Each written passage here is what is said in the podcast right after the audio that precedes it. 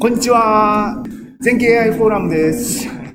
2月28日ライブです。これが一番やりたかったんで、それから始めるのがいいよね、やっぱりね。はい。これがそのノートです。何を喋りたいのかというとですね、前回の発表で、前回の発表のスライドをちょっと見せます。浮世絵コンペの話をしました。10人の浮世絵作家を予想するっていうコンペがありましたねって言って、でも、これはホストは ProbSpace っていうサイトか会社かがやってるコンペで、データセットも全部もう準備されてて、まあ当たり前ですけども、僕は僕なりに頑張ったけど、全然箸にも棒にも引っかからなかったっていうことを多分言ったと思いますが、映像がですね、やっぱり素敵なんですね。で、作家は与えられてなかったので、作家調べましたと Google イメージ検索で、葛飾北斎とかいろいろありましたっていう話をしました。で、ここの赤い、これウェブページのスクショですけども、ザ・メット150って150周年らしいんですけども、メトロポリタン・ミュージアム・オブ・アート。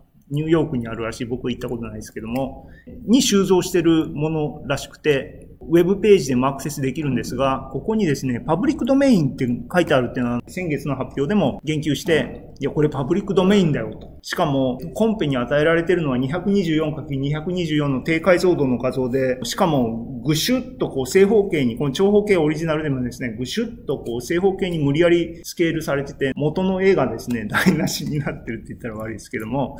これ、ハイレゾの画像でデータセットをですね、作り直したらですね、なんか面白いんじゃないかっていうのを言って、誰かやりませんかって問いかけてみたんですが、問いかけに対して何も返事はなかったんですね。で、今回僕はなんかピンチヒッターとしてオンラインライブストリーミングでなんか喋んなきゃいけないって言った時にこれを思い出してですね、えー、OK、じゃあ俺がダウンロードしてデータセット作ってやろうと、スクレーピングすればいいんだと。ネットに転がってるわけで、で、パブリックドメインって書いてあるからには持ってこようが何しようが怒られる心配もないっていうんでですね、これやろうやろうと思って2日ぐらい前かな、よしやってみようと思ったんです。で、まあ、そういうことをやろうと思ったら、まずすることは、ググることですね。どうやるんだろうと。で、ググったら、キータですね。キータのサイトにヒットしました。で、これなんですけども、全く同じことをやってる人がいたと。しかも、1年前、2018年の11月、メトロポリタン美術館のデータを取りに行ってみた。何のこっちゃと思ったら、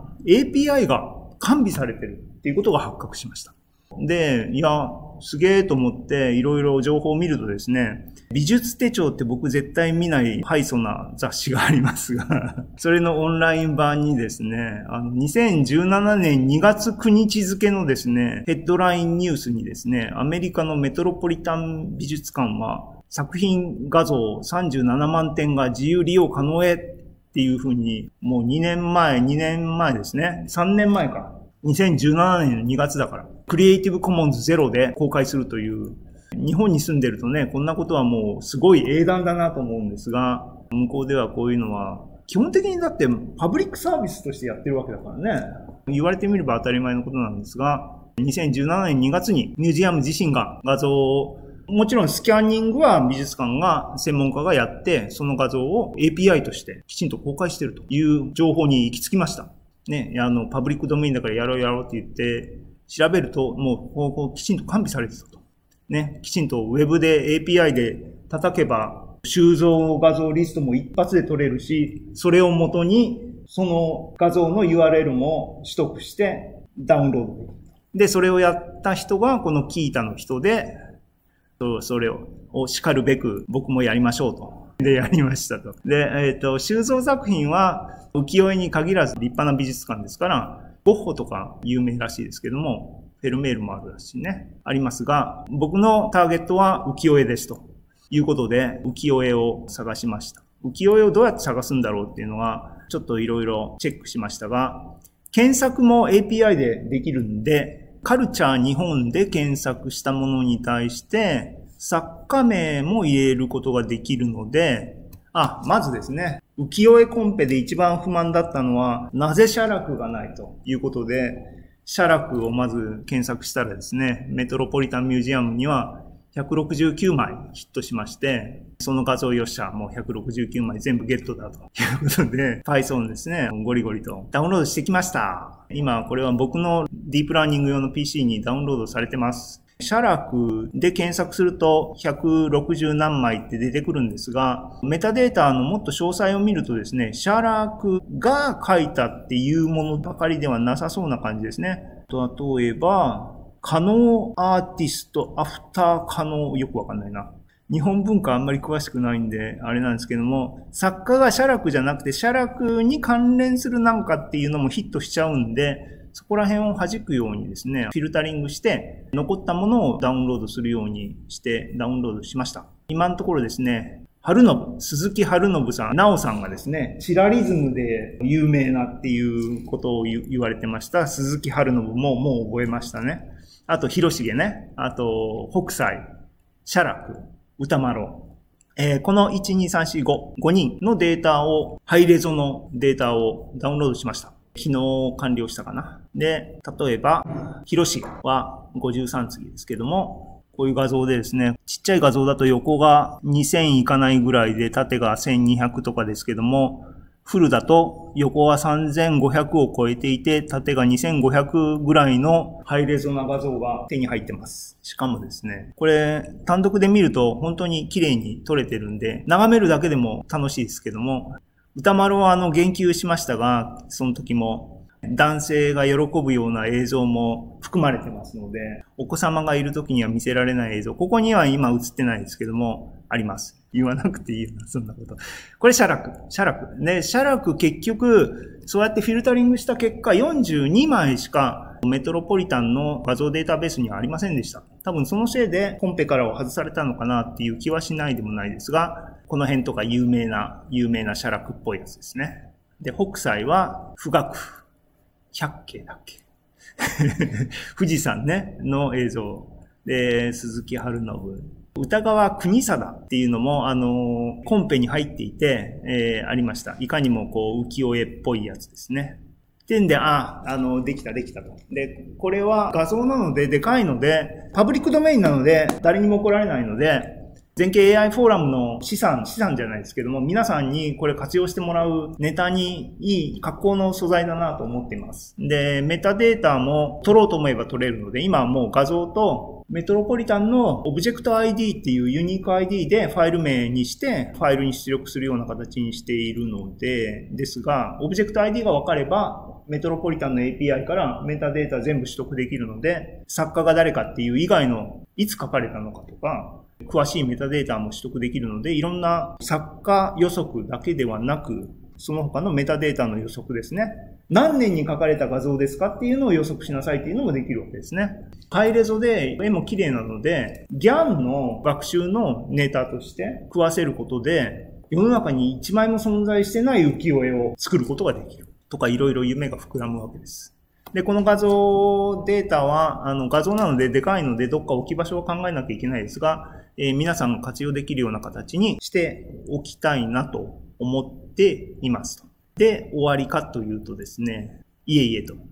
その活用してですね、なんかやりたいっていうのをちょっとやったことをですね、ご紹介しますと。で、浮世絵といえば、崩し字ですね。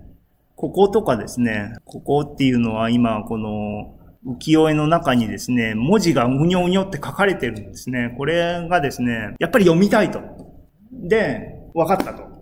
我々チーム全形でですね、去年、カグルの崩し字コンペに参加して、見事トップ10、10位に入った、えー、我々ですから読め、読めるんですよ。もう読めなくはない。で、10位に入ったモデルっていうのは、あの、うちのエースのザンさんが書いてくれたスーパーモデルで、精度が90%を超えたぐらいで素晴らしい、おかげで10位に入れたわけですが、僕もモデルを書いてですね、僕はザンさんの結果ほど出なかったんですが、僕が書いたモデルは僕が触りやすいので そのちょっと落ちるモデルで、この辺のですね、あのダウンロードしてきた浮世絵の画像に含まれてるミミズがのたくったですね、あの文字を、じゃあどれぐらい読めるっていうか何が書いてるのかっていうのを読んでみようと。っていうデモを引き続きやってみたのを紹介します。今日これをぜひ発表したいなと思って一生懸命一生懸命ですね、あの、やってて、遅れそうなところを頑張ってやったんですけども、あの、とりあえず読めました。この崩し字コンペの結果をですね、ザンさんは AI フォーラムで一回きちんと発表してもらってまとめていただいたんですが、僕の方はやったらやりっぱなしでずっと置いていてですね、使うに使えない状況に置いてあったのを今日午前中とか丸々潰してですね、動かんところとかですね、いろいろ発生してわーわー言いながら動くようにしたんですが、このモデルもどっか見えるところでみんなが崩し字解読モジュールみたいなので、誰でも使えるような形で置いといて、それを使って機能を作るっていう助けになるようなものとして置いとくのは価値がありますね、きっとね。本当はザンさんにそういうのを、あの、ザンさんの最高のレベルのやつを置いてほしいんですけども、僕の方もなんか考えます。っていうか少なくとも今今日ここで紹介してるメトロポリタンのさっきのダウンロードしたノートブックは、これまだ僕のローカルのマシーンのノートブックですが、あと今ここでやるその画像のくずし字解読のノートブックとかは Google のコラボに全景 AI のフォルダーに共有するので、いずれ皆さん使えると思いますんで、ぜひ遊んでみてください。で、この辺ごちゃごちゃっとですね、解読の部分を、エッセンスの部分だけですね、取り出して、一つのサブルーチンにまとめました。だから、最低限ここのハイライトしている関数ですね、プロット崩し字リーダー。っていうところに画像ファイルを与えるだけで、その画像ファイルを解読して、プロットしてくれるプログラムのサブルーチンに書きましたので、もうもうこれでみんな、みんな最強です。じゃあこの関数はどういうふうに使えるんだっていうのですね。崩し字コンペが終わった直後にですね、ツイッターでですね、崩し字っていうか、本国とかいうのかな？総書体？崩し字を人間が読むっていう趣味をしてる方がたくさんいらしてですね、でもこれは読めないんで誰か読める人いませんかっていうのが僕のツイッターのタイムラインにポロッと流れてきた画像がありまして、ちょうど崩し字コンペのモデルを作ってたところなんで、試しに食わしてみたという画像がこれなんですけども、これオリジナルですね。これで読める人がいたらすごいですね。18とか、部分的になんとかなりとか読めなくはないですが、これをさっきのプロット崩し字リーダーに食わせるとですね、あら不思議と。こういう風な画像が出てくると。読めないんですが、平らに、絵に、中の間、18、なんとかなんとかなんとか、わかんないですが、これはなんか建物、建築系のことを書いてる文章だったらしくてですね。どの場所に文字を見つけて、その文字はこれですよっていうのをプロットしてくれる関数なんですよ、これは。っていう形でもう画像ファイルをポンと与えるだけでここまで解読してくれるっていうプログラムを作りましたので、皆さんそのまま使えますと。で、これを、じゃあさっきのですね、メトロポリタンの画像から、えっ、ー、と、よ、を使って読んでみようと。で、今ここにですね、これは国貞、歌川国貞の人の作品をガーッと取り出したときにですね、ひときわ目を引いた、この立派な頭の映像がありまして、ここにガーッと文字が書いてあると。なんかですね、僕はよくわかんないんですが、歌川、この絵師の人たちの名前の付け方っていうのは結構芸名っていうかですね、あの、落語家の名前みたいな感じで襲名するみたいな、なんか有名な名前を襲名するみたいな感じなのかな？よくわかんないんですけどね、この国貞って書いてありますが、ここは明らかにですね、この赤いハンコが右についてるのは豊国って書いてあるんですが、あの、詳しい人は、おそらくなおさんとかですね、あの、美術系の詳しい方がいらっしゃるので、後で解説してほしいなと思いますが、素朴にですね、この映像のおっさんは誰なんだと。きっとそこに関してごちゃごちゃこうミミズがのたくったような形で書かれてるんだろうって想像できるんですが、これが読めない。読めないんだけど、我らが前景チームの AI チームの崩し字解読機にかけると、あら不思議。これが結果ですね。で、誰か分かったのかっていうとですね、多分ですね、広重っていう名前。まあまあそう言われてみれば後で文字だけ見てもわかるんですが、広重、広重って出てきてるので、あ、これはあの、歌川広重、安藤広重のことを書いてるのかというような気がします。で、必殺の Google 画像検索でこのおじさんのですね、あの画像を入れて検索すると、確かに安藤広重の思い出みたいな形の外国のページだったんで、メモワール・オブ・安藤博重かなんかっていう題がついてる絵らしいですね。っていうことが分かりました。で、左側の多分歌かなんかがこう書いてある部分だけを取り出して、また同じ関数を解読かけてみようと思ってかけたら、なんか読めそうな感じですね。あるいは僕はあの、日本語古文とかあんま得意ではないので、これは叱るべく人に深めてほしいなと思いますが、こういうことができると。ああ、よかったよかった。で、もう、もう物はついでなので、他の映像でも崩し字を、皆さん退屈してないかな？コメントとか大丈夫ですか？参加者は22のままキープしてますけども、特にあれですかね。はい。えっ、ー、と、広重は53次で有名ですが、なんかこの辺にコメントがポロンポロンと真ん中辺にですね、あの、これ見よがしに書いてあるやつがあります。で、よし、じゃあ試しにこの映像をなんて書いてあるのか読んでみようと思うわけですね。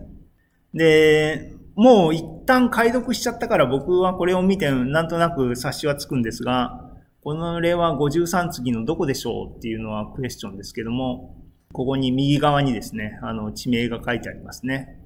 えー、金岩くん読めますか？これは。東海道13次。ああ、なんでしょう。地名は知ってるはずですね。はい、時間切れです。えっとですね。じゃあ、これを解読し、ここだけ抜き出してですね、これを大きくしたのね。でねこれは、えー、っとですね、品川だと思いますね。川な川じゃないかな。ああ、もう、だ品川、品川ね。こっち側ね。えー、っと、ね。品川、品川、品川。ちゃんと、崩し字解読機は品川と読んでくれてます。はい。閉めるんですか？ここは多分赤背景で多分文字のピックアップをミスってるんですね、きっと。なので、昔の品川はこんな感じだったと思います。ね。今ビルがドーンと立ってる。新幹線はどこら辺を走ってるんですかねよくわかんないですけど。っていうことで、メトロポリタン、えー、浮世絵ですね。浮世絵と崩し字のモデルをですね、活用できますよというデモでした。で、7時40分。ついでなので、こういう日本文化に親しんだついでなのでですね、流れ的にですね、顔これの話をします。顔これの話っていうのは何ですかっていうと、CODH は何の略だ？崩し字コンペを主催したところですね。はい。参加された品川さんが読めた。あ、品川読めた。ああ、品がね。そう。結構ね、皆さん博識なんですよね。僕とか全然こう、古文とかも興味なかったので、恥ずかしい限りですが、で、顔これの話をいきます。崩し字コンペ。で、その前にあった崩し字データセットも早い段階でコミュニティに共有してくれたですね、センターオブこれは日本語では何て言うのかわかんないんで、後で調べてください。の日本の国の研究所がですね、最近、また多分論文を出して、その論文に伴ったデータセットを共有皆さんにしていただいたっていう話だと思いますが、さっきのツイートのスクショにもうほぼ尽きてますが、浮世絵等々に含まれている人物の顔にフォーカスしたデータセットですね。文字じゃなく、を作ったと。何のためっていうのは論文読めば多分、あの、スタイルトランスファーとかなんかそっちの方でいろいろ論文は書かれてたんで、あそういうもんかと思いましたが、データセット自体はですね、画像2ごろ2ごろのちっちゃい画像ですね。この一つのブロック2ごろ2ごろのカラー画像で、それぞれのカラー画像に対してメタデータがラベルがきちんとついている、えー、教師データになっていて、男女っていうジェンダーですね。あと、身分、浮世絵の江戸時代の身分で貴族、武士、化身、化け物だな。化け物もいるんだな。うん。男女どうしてんだろうな、化け物は。あと、庶民っていうランク、えー、クラスが提供されていると。っていうデータセットがえー、を公開しましたよっていう話がありましたので、大体こういうのがですね、コンペが始まりましたよとか、データセットが公開されましたよっていうと、とりあえずはデータを取りに行くようにしてます、僕自身は。じゃないといつの間にか過ぎ去ってしまうんですね。で、これも GitHub に出ましたよっていうんで、早速ダウンロードしてと見ました。で、与えられてるデータは何だろうなっていうのを覗いてみるとですね、さっき言った性別と身分のクラスっていう、だから一つの画像に対して男か女かっていう情報だけじゃなくて、だからこれ犬猫みたいなもんですが、それと同時にその画像は武士ですか貴族ですかっていうのも同時に与えられてる。二つのラベルがついてるみたいなもんですが、それだけではなくて、もっとメタデータをとしてですね、提供されているものを見ると、あ、まあいいや。まずその前に画像データをプロットしてみると。これね、この1って書いてあるやつとかは、これ男か女かって言われて、どう、どう、どうも、これデータ僕わかんないんだけど、これね、これね、これ、このゼロも傘被って、これでも女性なのかな？わかんないけどね。こんなお化けも含んでるっていうのはなんか面白いですけどもね。こういうデータが、ここの辺なんか化け物もいるんだね。はい。こういうデータが与えられていると。で、与えられている CSV ファイルでデータ、メタデータいっぱい与えられてますが、そういうさっきのクラス以外にもですね、制作年とか、原点どこにどっから出てきて原点、風船、風、噴線、俺よくわかんないわ。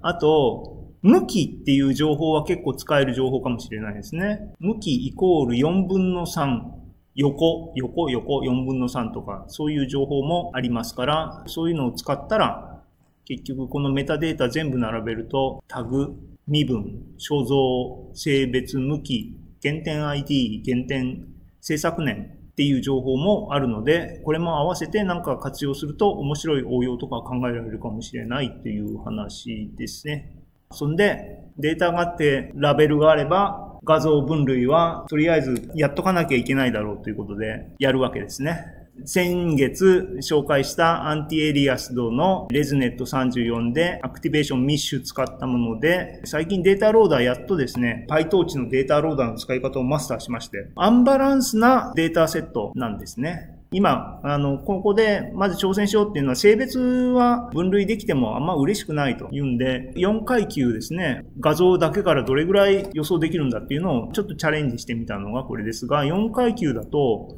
ヒストグラムプロットしてないかもしれませんが、完璧に揃ってないので、データローダーのサンプラーっていう機能があってですね、アンバランスなデータもきちんと対等になるようにサンプリングして学習に回してくれるっていう仕組みがありますので、それを使って、最近はいろいろ使ってですね、学習とかさせてるんですが、今のところ僕のトライアンドエラーですね、一番良かったのはですね、ミックスアップムを使って、今のところ身分の予測が91%予想できた。なので、皆さん91%を超えることができたらかかってきなさいと。GPU は 2080Ti を使ってるっていう恵まれた環境にいますが、こういう感じになってます。皆さんもなんか腕試しにやられてみてはいかがでしょうか？ということで、一旦和の世界の話はこれで一区切りにして、してちょっと一息つこうかな。